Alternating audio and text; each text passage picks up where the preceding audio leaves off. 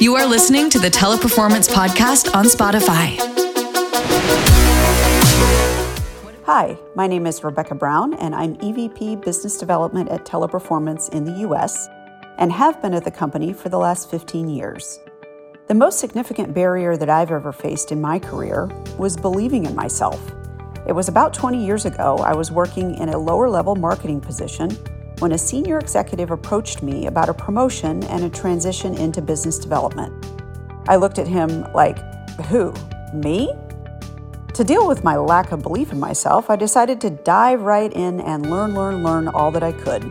Knowledge is power, and it didn't take more than six months to a year before I did have the belief I could do it, and I've been excelling in business development ever since.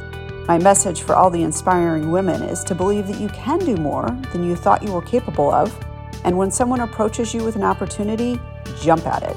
Perhaps they see something in you that is there, but you couldn't see it in yourself. Thank you. What about you? How did you like it? Go ahead and share this podcast. See you later. Teleperformance on Spotify. Feel the connection.